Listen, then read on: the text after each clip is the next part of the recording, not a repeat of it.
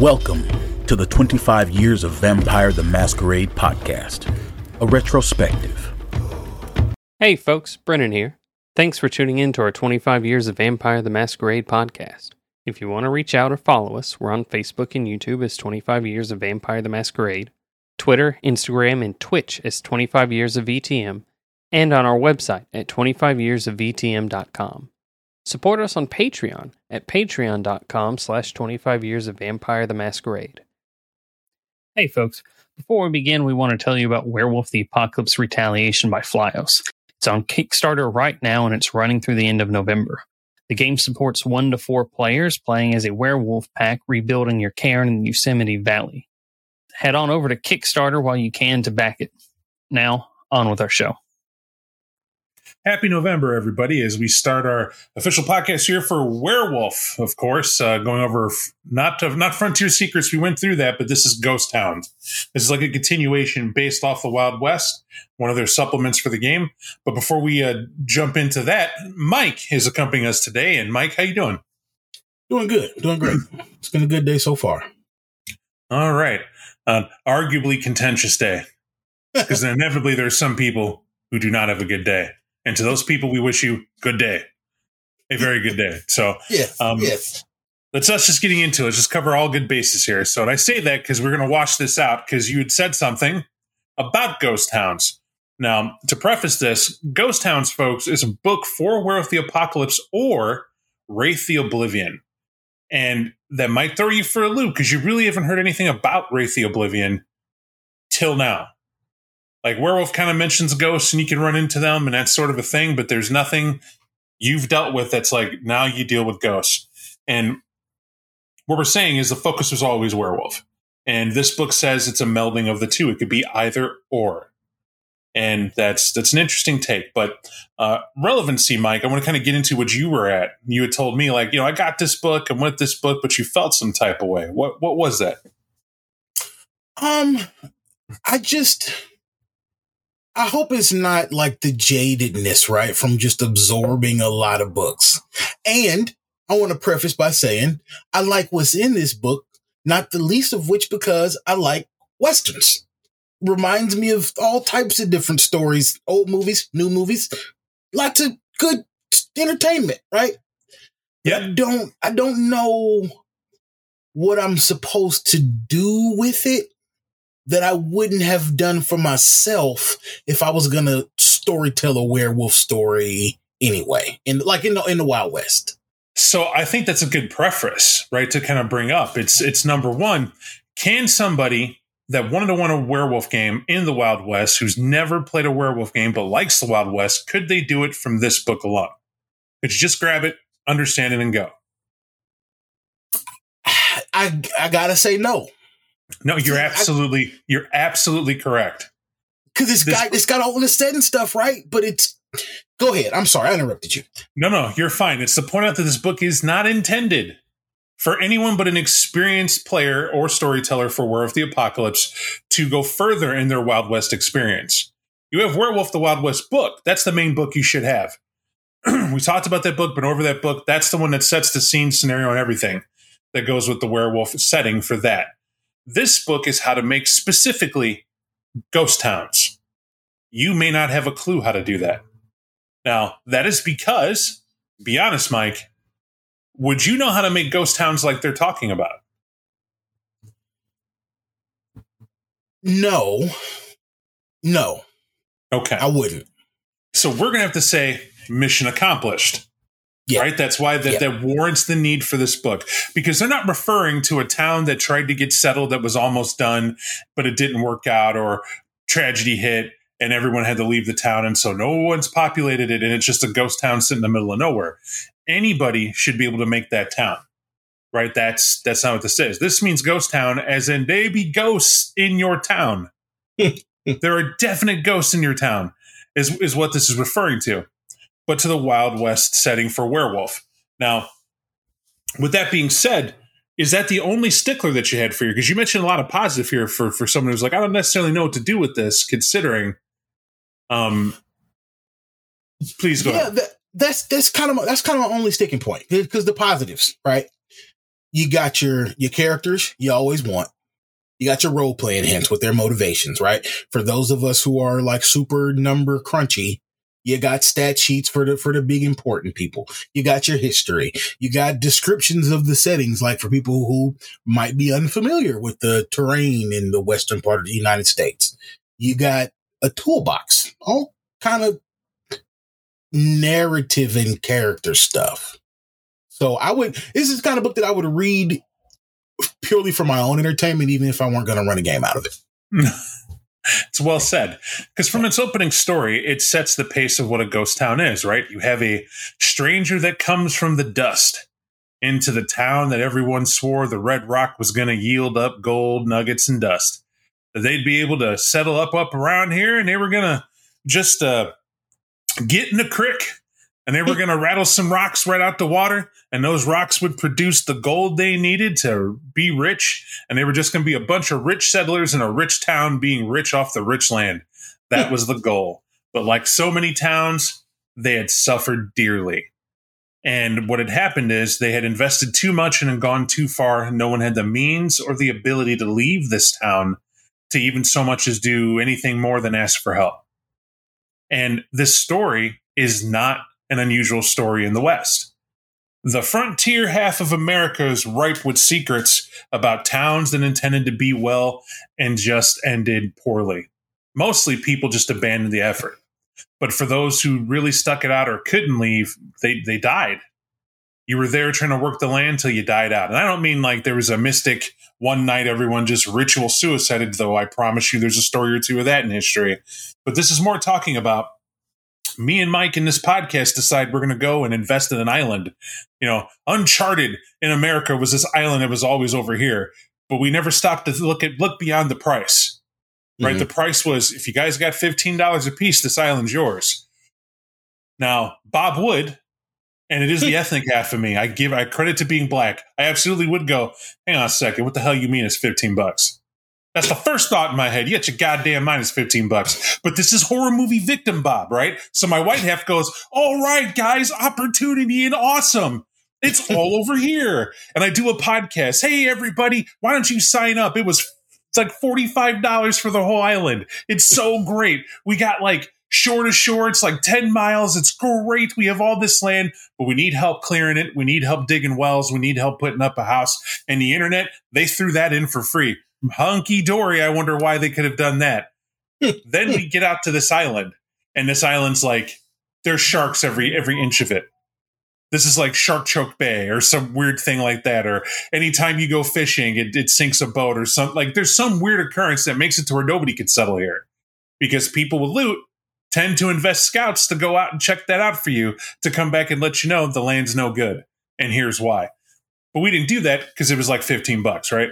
That's a, that's a terrible analogy. I'm the king of the worst analogies ever, but that's basically what didn't happen in Frontier America.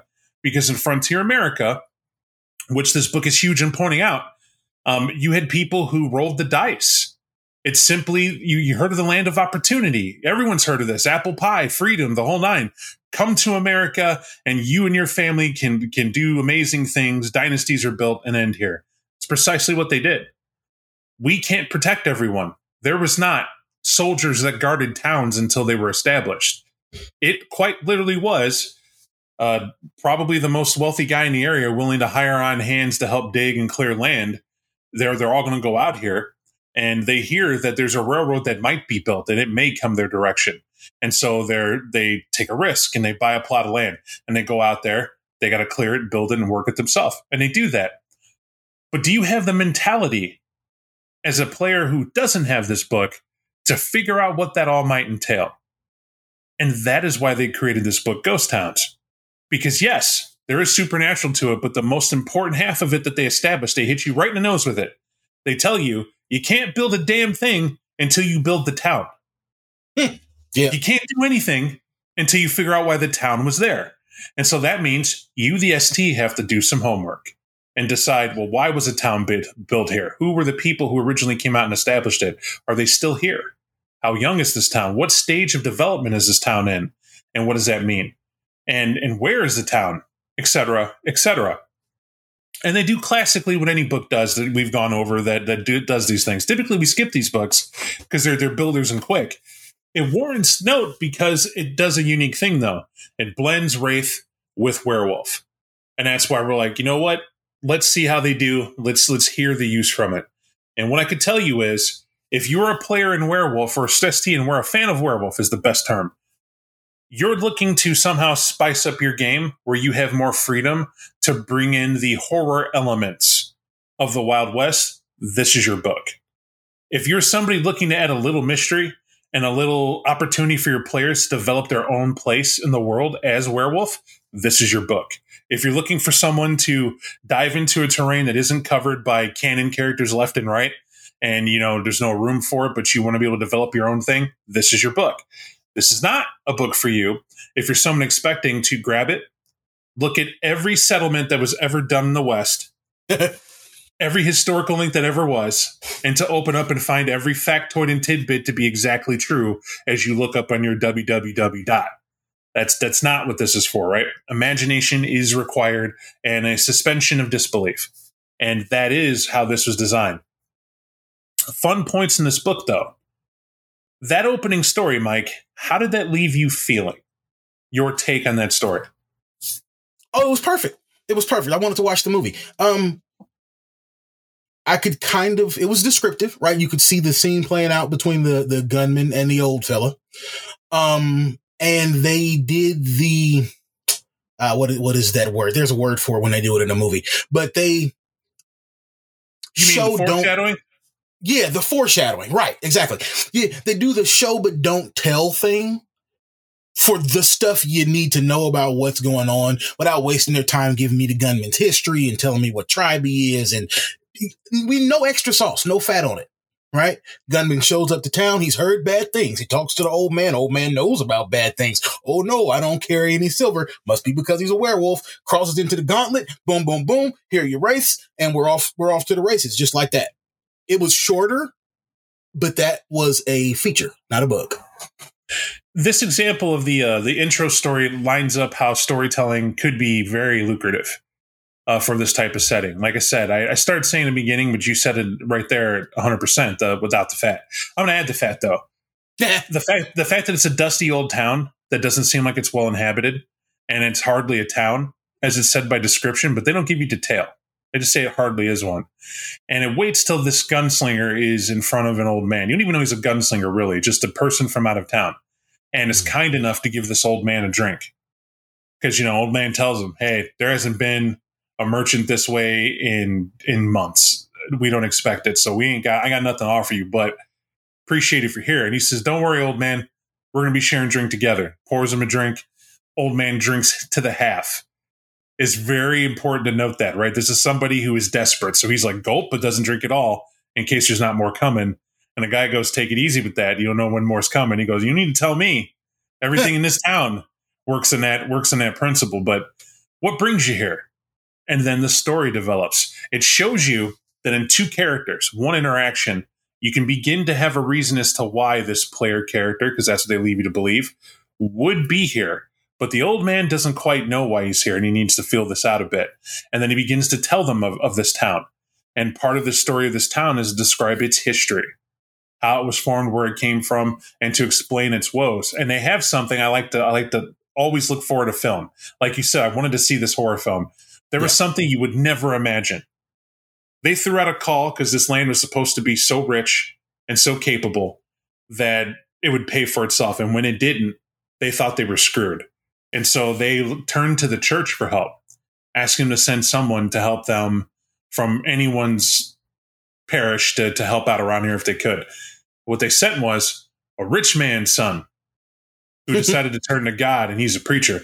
And that rich man's son came with a whole wagon full of goods and built him a church. And this church had him a clock.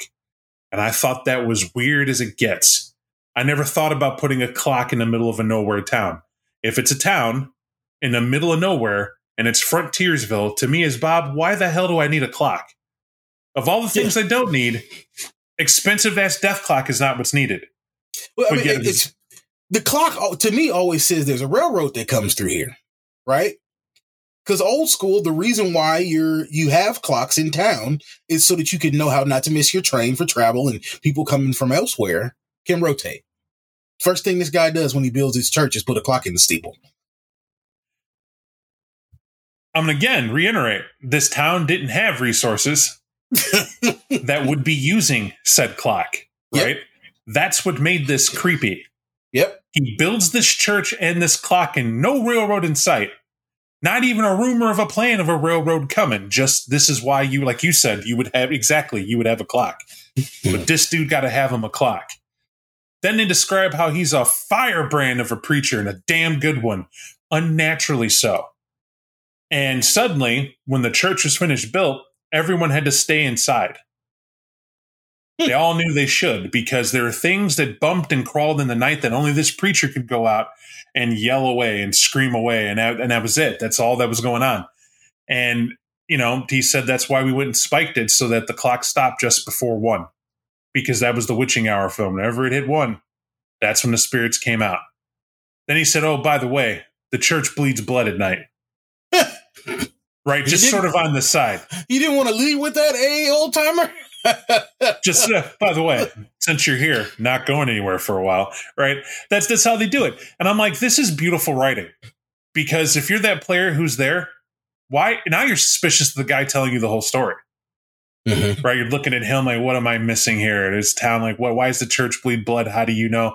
You know that suspicion's there. Even as a reader, that suspicion's there, and they tell you the rest of the good tale. But the point is, you had everything.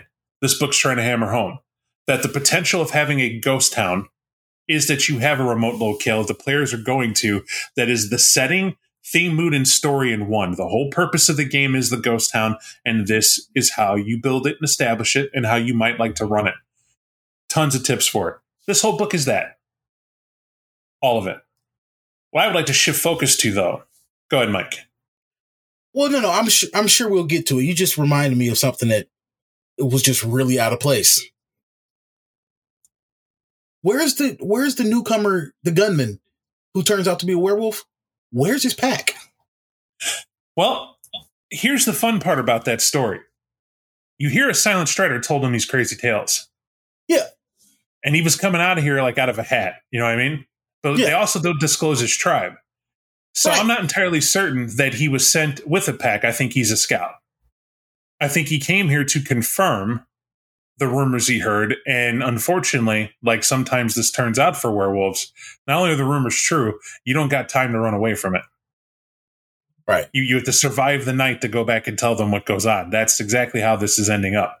And so that's that's where he's at. That was my assumption because that's more or less how he was written. A traveler came out to see, mentioned he talked to a, I believe he he actually outright said it was a Strider who who led him over here. Which always when they say it like that, that means he's not a Strider. But Mhm. then who? And by how he's dressed and how he is, he's an Iron Rider. That's the assumption I had right? Because maybe they want to bring a railroad in here, but don't know why it's here. And if you're an Iron Rider and your goal is to make all these towns, well, cities with roads and railroads everywhere, bump in the road, your town's haunted with demon ghosts. Yeah. Right. You got to take care of that first. So maybe, maybe that's why he's here. But that's the fun of that opening tale is that you could tell a tale right there and make up why you would have all your stuff come in, uh, investigate who, what, and where. Kind of the fun part of storytelling. Yeah, yeah, for sure, for sure.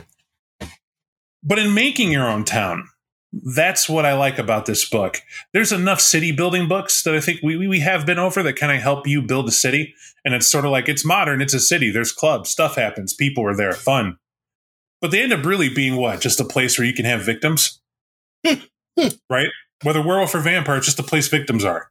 Because we're going to fuck them up in some way. We're the supernatural heroes in our, in our own story. So naturally, it, it's a people full of club. Everybody always has a derogatory feeling towards them, I feel where they're like, oh, a bunch of club people, they here for themselves, dancing around looking to get laid. And you're like, well, yeah, That's what right? Like that, that's part of it. Some people are just looking to drink, and some people are looking to also just dance. Anything else? Oh, oh, the most obvious one. People are also here to breathe. let's not forget that. Like that's my way of going. Maybe let's let's let's stop looking for for too much suspicion here. Um, a club is of your choice to be amongst your element to kind of shine, right? And you need to breathe life in that club, but you never hear how to build life into that club. And for most people, some people who play this game have never been to a dance club. They've never been to that outing. They don't know that feel. And if you've never been to a club, um, the best I could tell you, it's always like going into your own microcosm. Hmm. Right? There's there's different structures of social hierarchy that are immediately there upon entering because there's the locals versus people who are here for the first time. And you you often see that mix. And the locals tend to not have a problem with anybody being there, but you definitely know who knows every bouncer and who knows every bartender. And that, that tends to go around. There are folks who are bold and on the dance floor having a good time. There are people who know people. And when you get there and you don't know everybody, you only know who you come with. And so this alienation feel and perception is on you. But once the music hits, once the right lighting is there, once the right person smiled at you, you begin to feel at home. And that's the goal. You begin to relax. And then you begin to feel what the club's all about. It's just to come out there and let loose, be yourself, and have a little freedom for a few hours and a lot of fun, hopefully. That's the mood every club tries to hit. However, when you build said locations like that, what you don't know is whether or not a drug dealer owns the club. Mm-hmm, mm-hmm. What you don't know is if it's not a drug dealer, just an innocent guy trying to stay afloat, but he's braced by a lot of people dealing drugs through the club and he doesn't have a choice. Call the cops, he's a snitch. They know where he lives, they know where he does business. Like that drama, you never hear about. And so, to the person who never had to build uh, life or breathe life into a city that they've built, each structure has to have that love, history, and care. And where no other book really gives you that, doesn't tell you that on the nose, this book does. It's rather upfront in saying, it's great that you want a frontier town, but you need to understand something. Every Wild West town started as a prospect. That means it was just a tent city. It was people with hope came out, someone had a deed, and they're building the land. They hope it turns into something.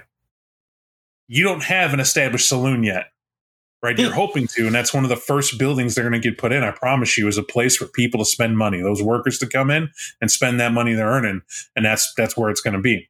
And a saloon is not a place everybody gets laid. That's that's a Hollywood trope. It's bullshit. That's not what a saloon was. A saloon was a place to gamble and lose your money. It was or or earn some. It was also a place you could get a meal. It was also a place that you could drink. And and that's what it was. It was a smoking house. You know, you could relax here was the goal. Did they have rooms? Some did. Lot didn't. But the point is, is as you're making up what your saloon does, that's where it's at. Now, if you're the type of place that you decide you're going to have girls there or guys there that are going to sell their body, and you know, prostitution is is is an old form of money making. All right, that can work here too. However, remember this very fact: if we started as a tent city, these are sons and daughters of people from this tent city who you're now saying have decided they can't find anything else to do but to sell their private bits to, to these workers who come in. And these workers have gone to church with people. They've they've broken sweat out in the field picking things with these people. They've tried to clear land with these people, build houses with these people. That's a hard sell to me that I'm going to walk in and see somebody's daughter at age 14 and go, I'll pay my silver bits for her shiny end. Right? And then turn around and I got to look my boss in the eye. Hey, I've been humping your daughter for some silver dust. You know, on the night, like, really? Like, what sort of soul do I have? And and then you begin to wonder. Well, it depends, Bob. You're a good egg, but not so many people make that call. And more importantly, that's that's sort of the nature and insidiousness of the human animal. Period.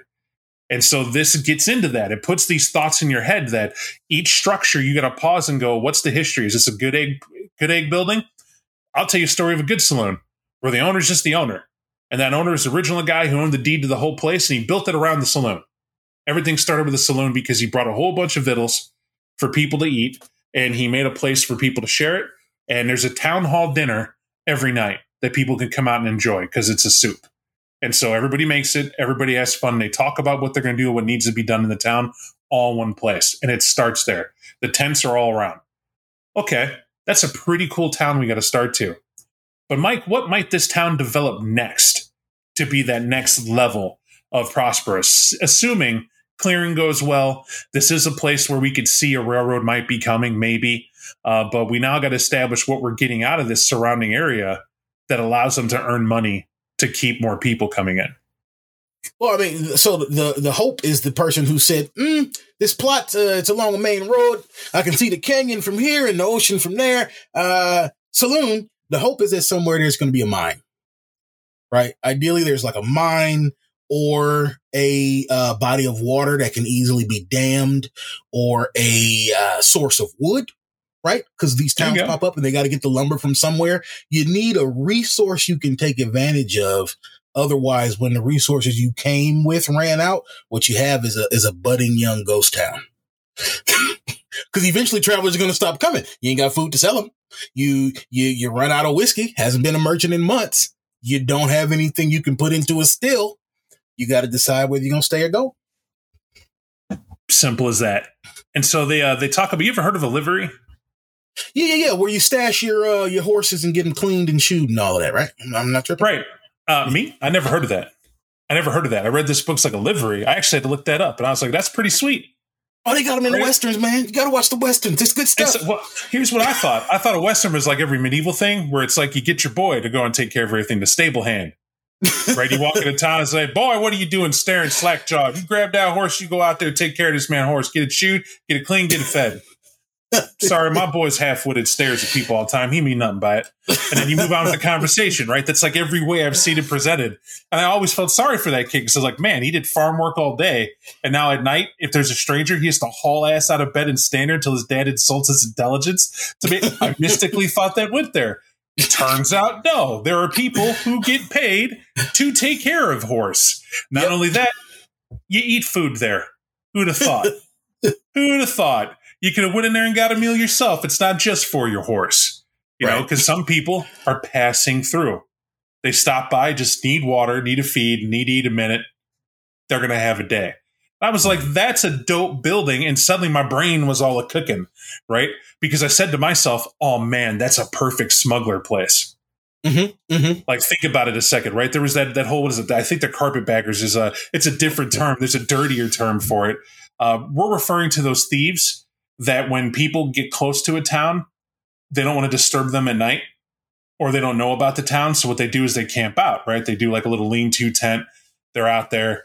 They take the saddle off their horse. They're relaxed. And they're going to go to sleep, but you got to make shifts because they know there might be these type of thieves. They're going to sneak up, jump and pin them down, kill them, and take their goods and go sell them in town. Hmm.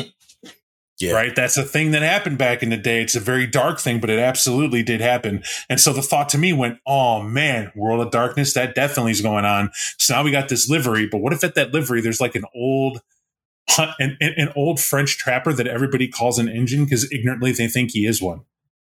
Hmm. right? He has long black hair, he's old, little leather face, he never corrects it, but nobody speaks French, and that's all he speaks because he understands English, but you can let them know that. So they just think he's here, but he opened the livery. And what he does is he sells the food and all that. But what he really is doing, he's he made a deal with those guys out there Yeah. who are doing all that killing. They come in and he smuggles in their goods, and if he could resell them, he sells them to town for a for a price, and he gets the money and kicks it to them. And this very insidious operation went through my head, and I suddenly went, "Don't come to Bob's Wild West Town. It's already dark. We haven't even been here long. But damn it, the saloon is clean. Ain't no prostitution in my saloon. Damn it, just how it goes. But you better watch where your horse eats. That's how." The old, oh, old Benoit down at the livery. That's the fun part. But then they say there's a phase two because after Mike and Bob's business, can Mike because Mike's mine and water source and woods do make for a town to prosper. People hear about it, and so the first forty people that came out here have a family. They got they have kids and they're moving on. First, usually the church comes after the saloon, after the livery. Then you see the church develop because you got to have the parish. Now the community is trying to take care of each other. That happens, and suddenly people are putting up stakes. And that's just a mm-hmm. fancy way of saying they're building homes. This wood structures come, the tents go away. That's phase two. Once you start having a permanence to you, though, now you got to begin people going, well, what are we going to do to earn a living? right. Can't clear indefinitely. Only so many workers at the mine. Now, what are we going to do? Well, let's revisit Bob's clean saloon establishment. Bob said it's okay if you play cards now and again, but mainly it's a place for people to eat. Well, no, it ain't anymore, Bob. Turns out we miners come here to drink. And when we drink, we play cards or we roll dice. And Bob said, Well, you can do it. By God, you're going to do it civilized. And Bob finds a way to, to buy and bring in proper tables for you to sit like gentlemen and do mm-hmm, that. And if mm-hmm. you would be so kind as to check your weapons at the door, they say, Hell no. Bob says, Okay. I can't, I can't afford to have anybody standing at the door to tell you otherwise, but I appreciate you trying. But now I go to Mike because Mike owns the mine. And I go, look, your workers are coming out here acting a fool at this saloon. You can't control that, but you need to help me hire the people who can do it. to which I obviously say you're gonna have to cut me in on your whiskey sales if I get a gunman from out of town to come here and be the sheriff. and we begin to understand that slowly we're seeing that the mine the mine owner is a shady guy, does nothing for free, and the saloon guy meant well. Here's this town, but you're gonna pay me because now which because what I tell him yeah, you got people gambling, but they're not doing it for free. We mm. know they're drinking whiskey left or right. You sure as hell aren't giving that away, but you owe me a percentage. All right, one hand has to wash the other, right? As we get this going, but that's everybody in town because suddenly someone wants to open up a boot boot store or a haberdashery, if you will. Someone wants to shave people. There you go. yeah, there you go. We're gonna do all this. So now, now we're, we have a bustling town, but this is built on the back of two guys saying we'll do well and there's a lot of families here. And an ST building it, in this case, you and me, we got to pause and go, I want to tell a story here. But I can't go through the phases of the town all the way. And right now, I was wanting to tell a story where the town was already here. We got this far. We know who did it, but something bad's got to happen mm. or interesting for that supernal element for it to be the game it is. Why would werewolves come here? And then it goes, well, let's talk about the storm eater again and understand what it did. And this book goes through a lot of detail. I'm going to simplify it for you so you don't have to read that if you don't want to, because honestly, it was a bit of a boring read because a lot of it was rehashed. Basically, mm-hmm. talks about the storm eater coming through, doing all that it did, which we know it was blurring and, and really chiseling down the difficulty of crossing the gauntlet and making powerful spirits able to walk in the land of the living and vice versa. You know, those uh, those old ghost towns there, and I would say ghost towns, but those uh, Stormbringer children, people just popping up and walking around and more interesting entities of that. Well, add a third element to it and talk about the land of the dead. But the storm eater is also doing that. It's eroding that as well because running unchecked, it's gaining nothing but in power. And so it's not discriminatory, which means now you have spirits of the dead from Wraith the Oblivion walking around serving their own ends in the frontier land. And they point out directly this is unchecked land for, for the hierarchy. Now, for those who are fans of Wraith the Oblivion, you get the hierarchy. Um, we won't go full tilt detail into it. It's for another series of pods later. But what I will highlight to you is that yes, every established game that they've made for the storytelling series has a hierarchy of some sort. There is some organization running things and groups to oppose them. And this is the hierarchy for Wraith the Oblivion is exactly that. And they talk about an Ebon Legion in this book briefly to give you an idea that they are the conquerors of the hierarchy that might send people down the river to come here and subjugate the the dead that are already here use their souls to build them into buildings and structures for the hierarchy to live in if you don't know anything about Wraith the Oblivion, that should chill you already. And even if you do know about Wraith, that does chill you because you know exactly what that means. It's mm-hmm. one thing to be dead. It's another to be dead and not know why you exist in the spirit world, and to be locked into your passions is all wraiths are because you had unfinished business. It's another thing that another wraith will come along that has the power to force you into a plank that they're going to slap up for a wall. And for all time, that's your existence now. And there's nothing you could do about it. It's a type of hell. And that's that's the hierarchy, but they don't have sway over here. That's because of the heretics. And what they refer to that is, is a heretic is basically a, a more or less a cult. It's a group of wraiths of dead who figured out on their own because so many people have their own idea of religion, especially in the frontier aspects. And what we're referring to are not the Christians, we're referring to the natives themselves. That's as they outline in this book. Their religion is their own, and they have a, their own way of seeing this sort of land of the dead important distinction here is where a lot of people are going to go, well, there's the internet, and I could look up how the Sioux were and Apaches and all that stuff and tell you they don't see the world of the dead like that, and they don't see this like that, and they don't see that like that. And you're wrong, Bob. You're dead wrong. This book's wrong. This is terrible. Well, for you, um, there are other books for you to enjoy and a whole other system of stuff you could do. Probably uh, a journalist. I was told journalists do things like that. where you can run around and find factual things to go to the Sioux and the nation of your choice and find out how they view the dead and you could write a nice book and have a podcast on that, which is my advice. But for those who want to be entertained by horrible things and are here for the fun of fiction and nothing real, uh, they give you a different tale. And that's to say, can you imagine a very angry native family who gets slaughtered because Bob's frontier people came out here said, Oh, terrible, Redskins, shoot them. And I blew them away. because I didn't know what to think. Because when they saw me, they spoke in a language that seemed otherworldly. And I, as a little kid, was always scared of speaking in gibberish and things in tongues because it means that they're possessed by some spirit. And most likely it is a demon. the world's full of demons when you follow Jesus.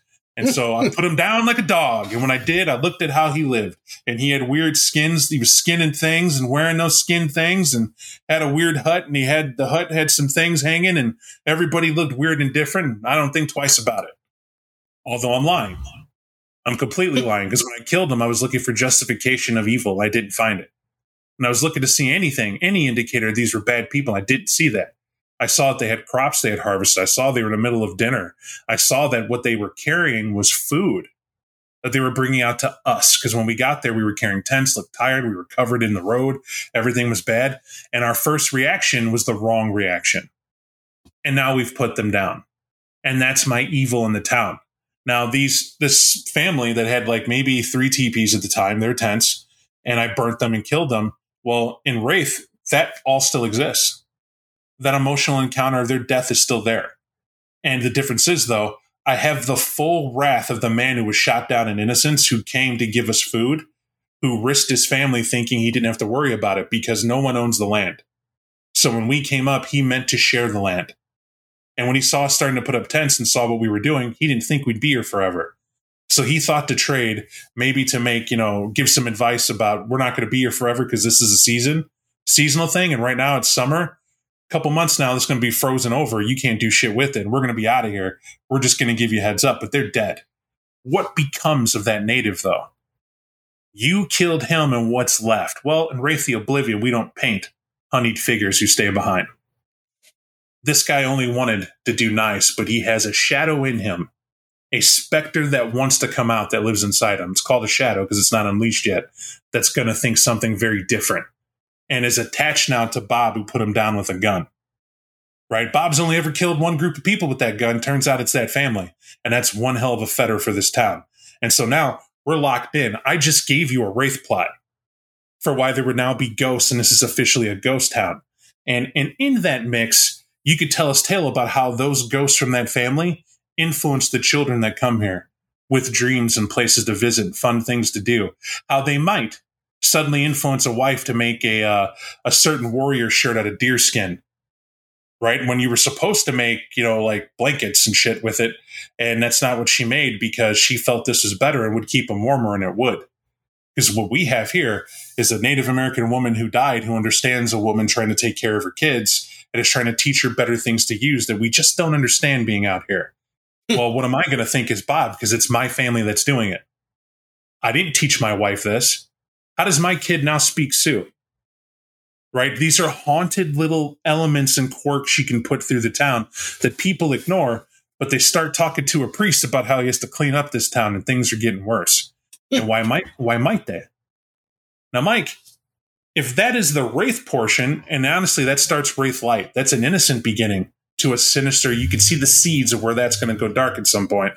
What would the werewolf to be interested in a town like this about?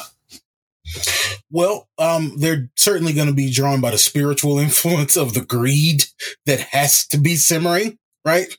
Whatever dirty little deeds are done up at the mine, um, whatever motivates somebody to hit another somebody in the back of the head with a shovel, um, so that they can take their haul, right? Um, they they might certainly be coming to visit Bob's saloon because cold blooded murder, even out of fear, might put a put a stink on somebody. but but beyond that, you know, in a world where we have um silent striders taking their long sprints across the Wild West, it's gonna kind of stand out if all of the spirits when I when I lay down in lupus to rest are saying, Hey, hey, come here. Hey, something bad happened. Hey, hey, hey. and then the closer I get to Bob's town, right? Uh, there's 36 hour storms and and random uh, apparitions while I walk and I accidentally look at a pool of water and slip and fall over into the penumbra and I because I'm a strider start randomly encountering ghosts that don't belong here right white men on native lands natives hanging out in Bob's saloon stuff that ain't right um if I'm a silent strider I'm not going to try to handle all of those problems by myself I'm going to go back to the nearest Cairn that I'm aware of and say, hey, stuff's going bad over this place. um, and and the funny thing is to me, like reading through the book, I got the strong impression that some werewolves might come to one of these ghost towns, thinking that they were going to help relieve the people of whatever pressure is coming from these malignant spirits or whatever the influence of the storm eater has been or whatever uh, talon of the worm has uh, worked its way into town get there speak to the spirits of the dead in the place and find out that the people they came to help are the villains. Right. Right? Because so often it, it's it's kind of mankind that's screwing over mankind. And you end up in an alliance of uh, uh, uh, of Wraith and Werewolf trying to beat Standard Oil out of town. And so you hit it on the head. I love it. I love that we could get here and it worked as planned. And what, we're trying to get here is that what this book doesn't tell you, we're going to tell you. The secret gem of it is it actually does have a way of hammering into you that it doesn't always have to be Banes that cause the downfall of anything for Werewolf. This is an example of Werewolf's trying to be the good guys coming in and smelling something's off, but it's not quite worm, and they don't know what it is. And then when they get there, they see that tragedy has happened. Is it really Bob's fault that he came to a town and shot the natives who he thought were hyper aggressive? Because he's coming with all the stories he was told to be warned about. People are trusting you. There's all this pressure on him to keep them safe. And you didn't hire people like that to be gunslingers, but you've heard of natives scalping people and eating children and assaulting in the night, doing all this evil, bad stuff. But, but now what? Right? What is it? What is it that you're going to be doing and dealing with? And when you see them, Bob's a nervous guy. He's never had to defend or even draw, and he made a call, and he's suffering for that call. But it's not over because the people who were there they can't let that go, and why should they? Because they don't know why they were killed. That's really what this surrounds. They don't know why they killed. So now the werewolves don't just go, Crinos, I'm going to kill these spirits because that'll make it far worse. Right? They wipe out those spirits. All they leave are the specters behind and that's when the real darkness wins. But werewolves don't necessarily know about that. In fact, they don't know about the fact that a spirit is of two minds. Right? Any wraith has that shadow in them and can be driven to the far worse excess of it. And Oblivion in Wraith is always ever looking to bring the specters to do just that devour all hope and the living, take them all with you. So for them, chaos is its own reward. If they can get the werewolves to kill these wraiths, fantastic, because it'll lead to the downfall of everything else. So you have a very interesting plot already. You know, they have to be able to talk and figure out this mystery, figure out this shame, help him deal with it, but then he has to owe up to it. Bob has to face and sit down with this family and tell them what he did.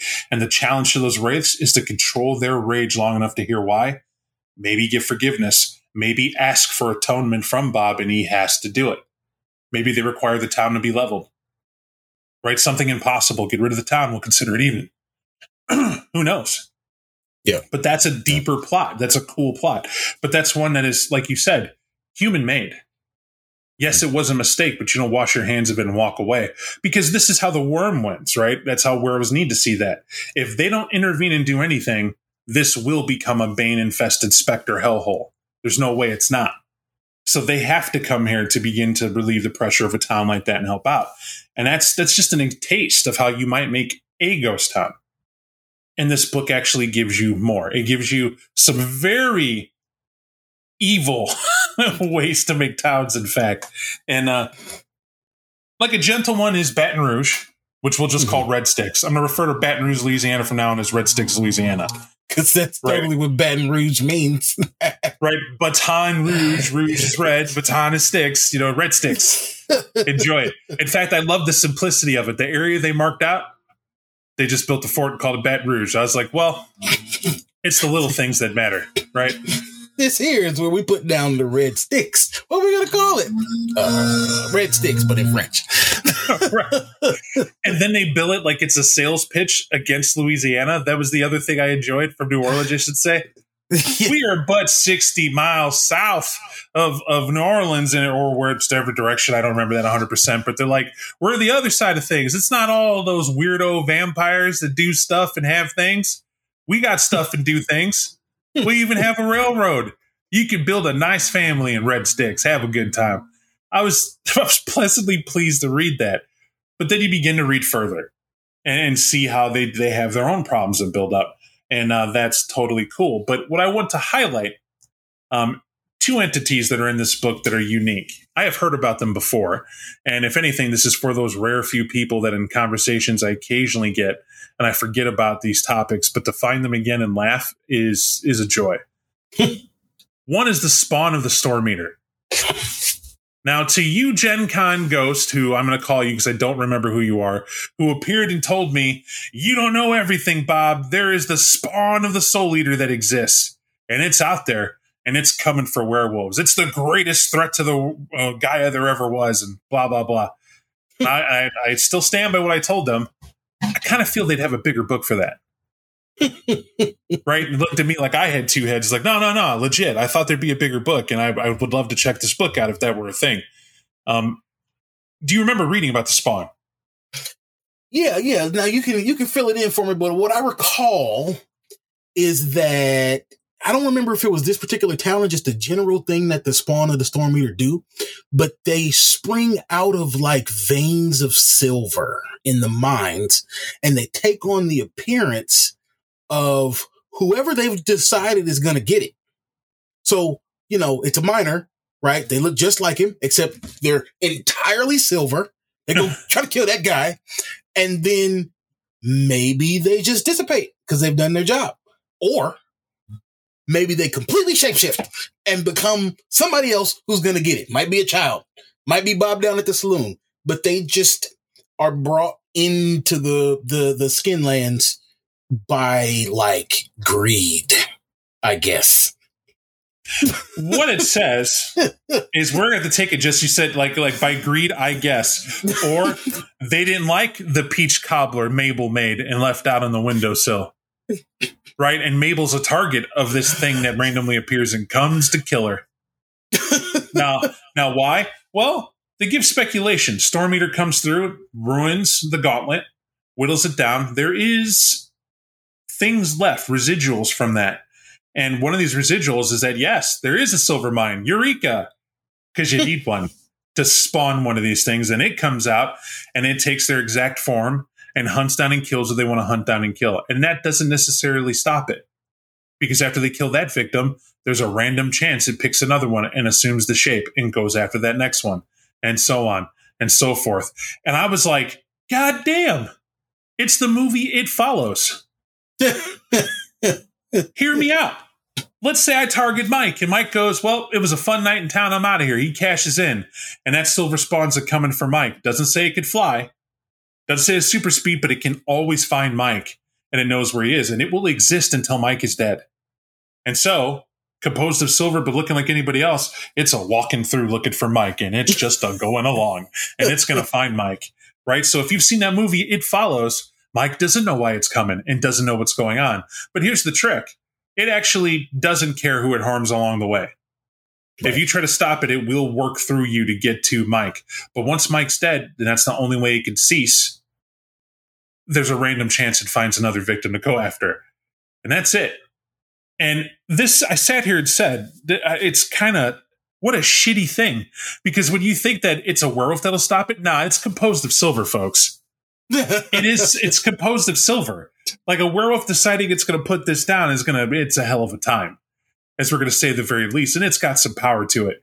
And you, you got to wonder why do it. Well, good news is after it kills someone and it doesn't choose to move on, it's just black slag is what it ends up being. The silver is destroyed. Now, the first thought that came to my mind, especially because in one or two of these towns, well, I guess in most of them, there is a werewolf who lives there what happens on the day that one of these spawn of the storm eater decides it's going to copy a werewolf? Because again, just Kane bro peeking out just a little bit. Yep. The book specifies that the silver spawn of the storm eater has one more dot in everything that its target has. Yes. Right. So you bring your pack in the town and we're going to solve these problems. We're going to handle it. And your alpha in Crinos comes walking out of the bush, gleaming under Luna's light. What are, what are we doing here? Well, let's do let's do the smart thing and work it through. Well, I'll solve your puzzle. First thing your pack's going to do is go. Well, you're not our alpha. Not only do you not smell like our alpha, you radiate silver, and one of us is able to detect it, if not us and Crinos, that you make us uneasy.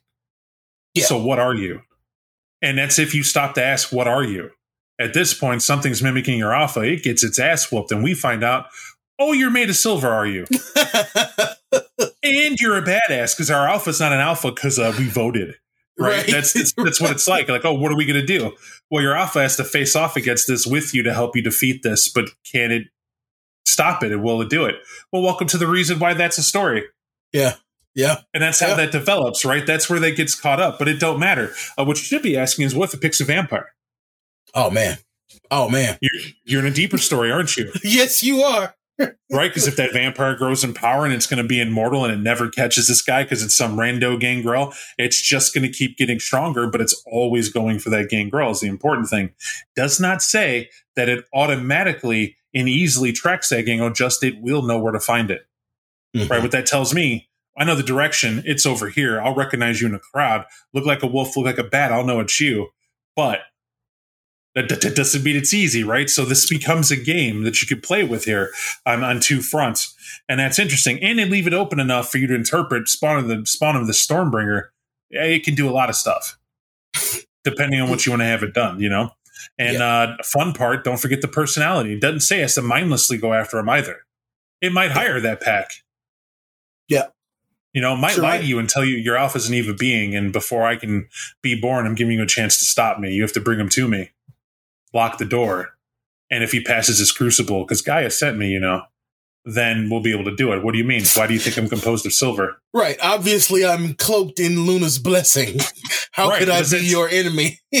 What does that tell you? Bob's an evil bastard. And that could happen. And you need to have somebody up in their social skill to go, I smell you, you manipulative bastard. You do your own murder. You know?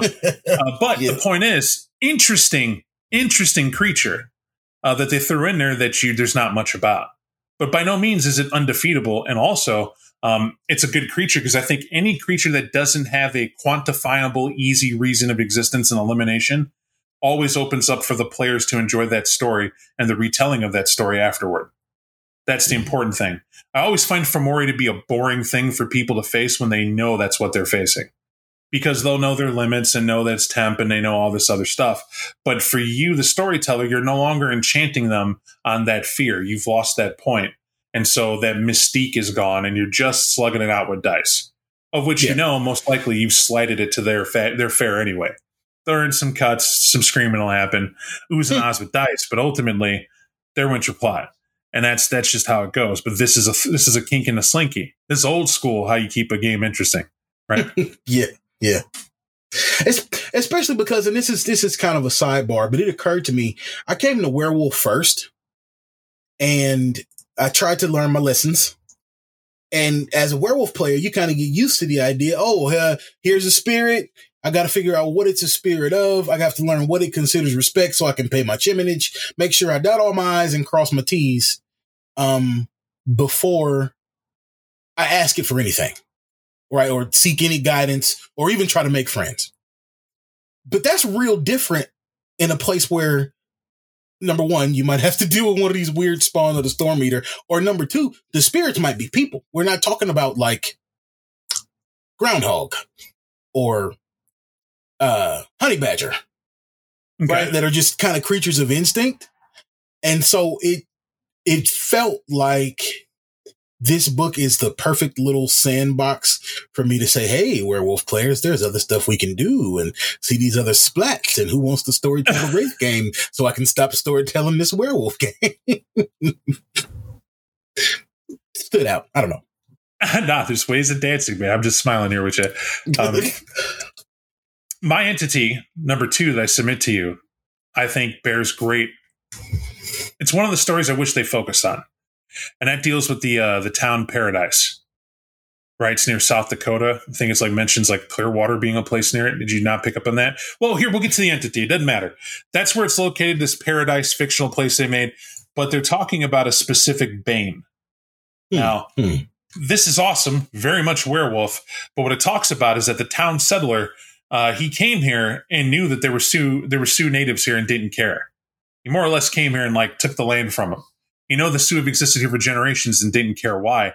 What he also didn't know is that the Uktena clearly had a sort of hidden bane here. This is one of the spots. You hear a lot about how the Uktena were doing this with their bane tenders, kind of keeping one at bay and blah blah blah. You read their tribe book, they tell you about what a bane tender is, and even give you a cool story with it. We've been over that. This tells you a whole damn town lives in fear of one bane. Hmm. now the town itself doesn't know it because the Sioux were taken from it, but the Sioux could have told you a lot had you not warred with them. Yeah, and that's and that's how that goes. But that's also how the bane wins the sour of fear is what the bane is called, or the sower of fear, I should call it. It's not sour, S O U E R, it's S O W E R, sower. Uh, but uh, the the bane in and of itself is a cool concept because it is not easily defeated. In fact, they highlight that if the players were to encounter the, the bane itself, it's trapped as it is. If they fight it and defeat it, they free it and make it stronger. For it to suffer anguish and to be torn apart adds to its strength and its reformation somewhere in the Umbra. And it gets to go about and do this again and again and again and only continually get stronger. And you begin to understand why they had originally bound it in the first place. Because bound, it can't harm anyone. It does get weaker. It takes a long time for it to do it, but it does. And this is the sower of fear in its reduced state. But then you look at the town and look what's going on in Paradise, and they have all that outlined in a book. They, they got some tribulations that are going on. Bane influence easily, and others besides. And let's not forget the Wraiths on top of it. Throughout this book, you're going to find that because it's Ghost Town, um, the Wraiths are in a, like a tri war almost always.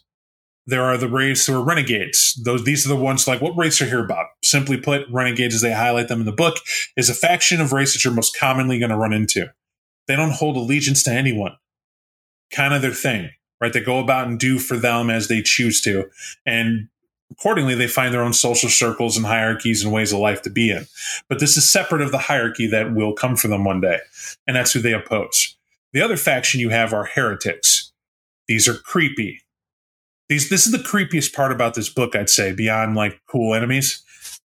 Imagine going to a town and when you go there, they seem Christian and so you're okay with it. But they have a few weird rules. First and foremost, you can't have any silver uh, as in your home whatsoever. Also, can't have any reflections, no mirrors, no nothing. And it's a sin against the town, and they're quite serious. The preacher insists, and the town enforces it.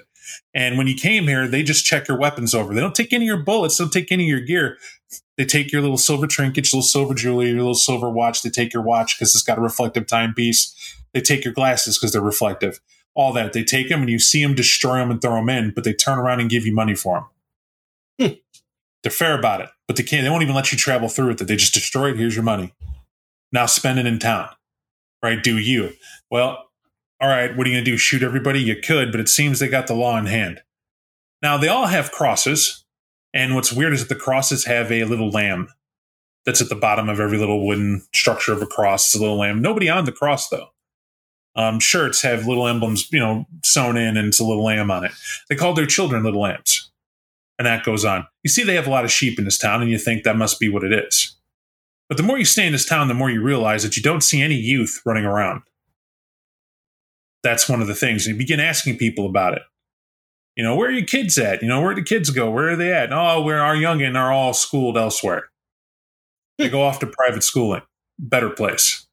What do you mean? Oh, we're a simple miners town. We can't have those kids here. Now, if you're any God fearing Christian, you're sitting there going, well, that doesn't make any sense. You keep your children close. It takes a community to raise a child. It takes all of you in that community to raise a child. They got to be at church. Who's going to teach them the morals? We got to learn them things. They got to learn with us to learn how to keep upright and everything else done by the land. And, you know, it's weird. You know, you have a family allegedly had three kids. They say they're all at school and none of them are around. But you go to their house and there's nothing for those kids nothing anywhere, no reflections, nothing. And you're trying to figure it out. Lo and behold, the story is really why there's lambs is because they sacrifice children to an unknown entity. Mm. And most of the wraiths in this place, they're all children. That's the land they're learning things. They take the children. And who knows why? And that, that is what it is but it could be specter related it could be oblivion related it could be something much darker than you planned for but the humans work with the wraiths in this ghost town and these wraiths would be heretics they have their own idea of what the land of the dead is and should be and they're seeking to build that where nobody can tell them they can't and the more people come in, the more the more fuel they have to make that fire bigger, and that's its own plot. But here you are coming to town, and you're the adults to find out. But you can best believe that cult has a way of dealing with people, unbelievers, Hmm. who choose to intervene and try to stop what they have going on. And so that too becomes its own story and a plot for the game. Is that all in here? Some of these ideas are unique to me and Mike, but they're inspired by reading this book. This book walks you down how to think that way and how to build that way and what you could put there and how to put it there. And once you have that going, it even teaches you the most important thing about building a story.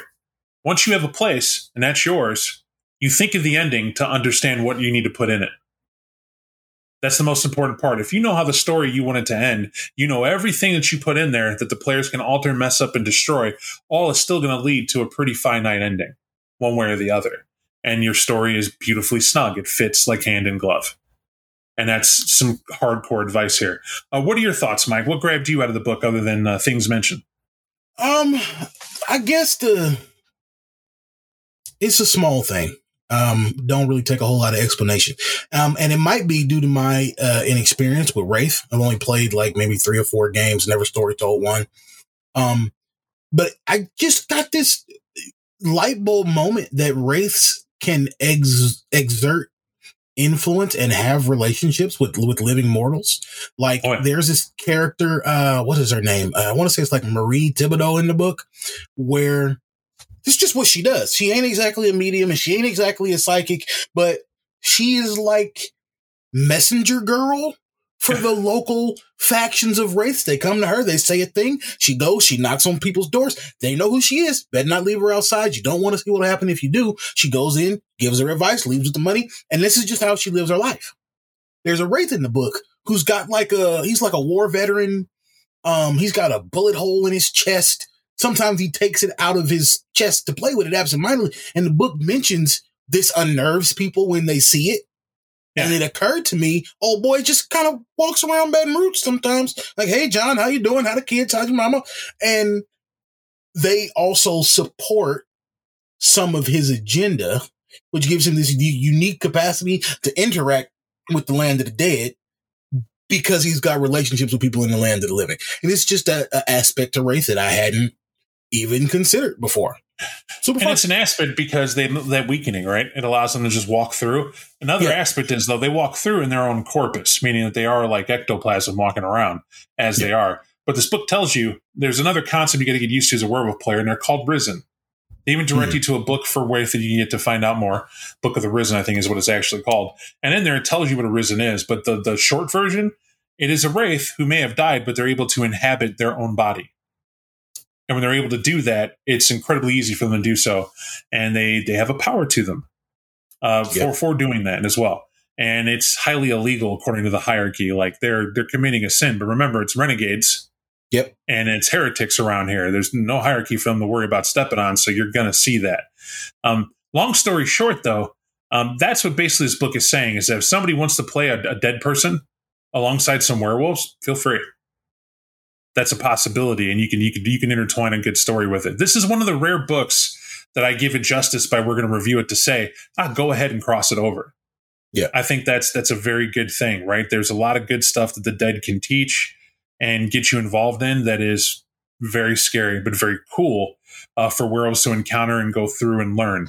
And they may even find different ways to deal with the problems they had in the werewolf side, and that's it's a fun element. So I think this book was well done uh, for what they have for the time they wrote it in. Does this stand the test of time insofar as to teach you to build your own? But naturally, you have to update the rule system of your choice. That's I'm going to tell you that obviously, you know, you're going to have to change a few things, but ultimately, this does withstand well uh, for you to choose to use it. At least in my opinion. What you think, Mike? Yeah, um, just you know, to your point, um, the problem with a crossover game is all of the leverage you have to apply, both to the narrative and to the characters, to make it make sense. Right? Like, why are all of these entities from this one splat fooling around with all these entities from another? And how do they not kill each other? And blah blah blah. And you you spend more time than you wanted to to the point where you end up getting frustrated with the game. This book does all of that for you. So I agree, 100%. All right. Well, folks, check it out. That's Ghost Town, Towns for Werewolf the Apocalypse, and we'll check you next time. Thank you, Mike, for participating as always. Yes, sir. And we'll check you folks later.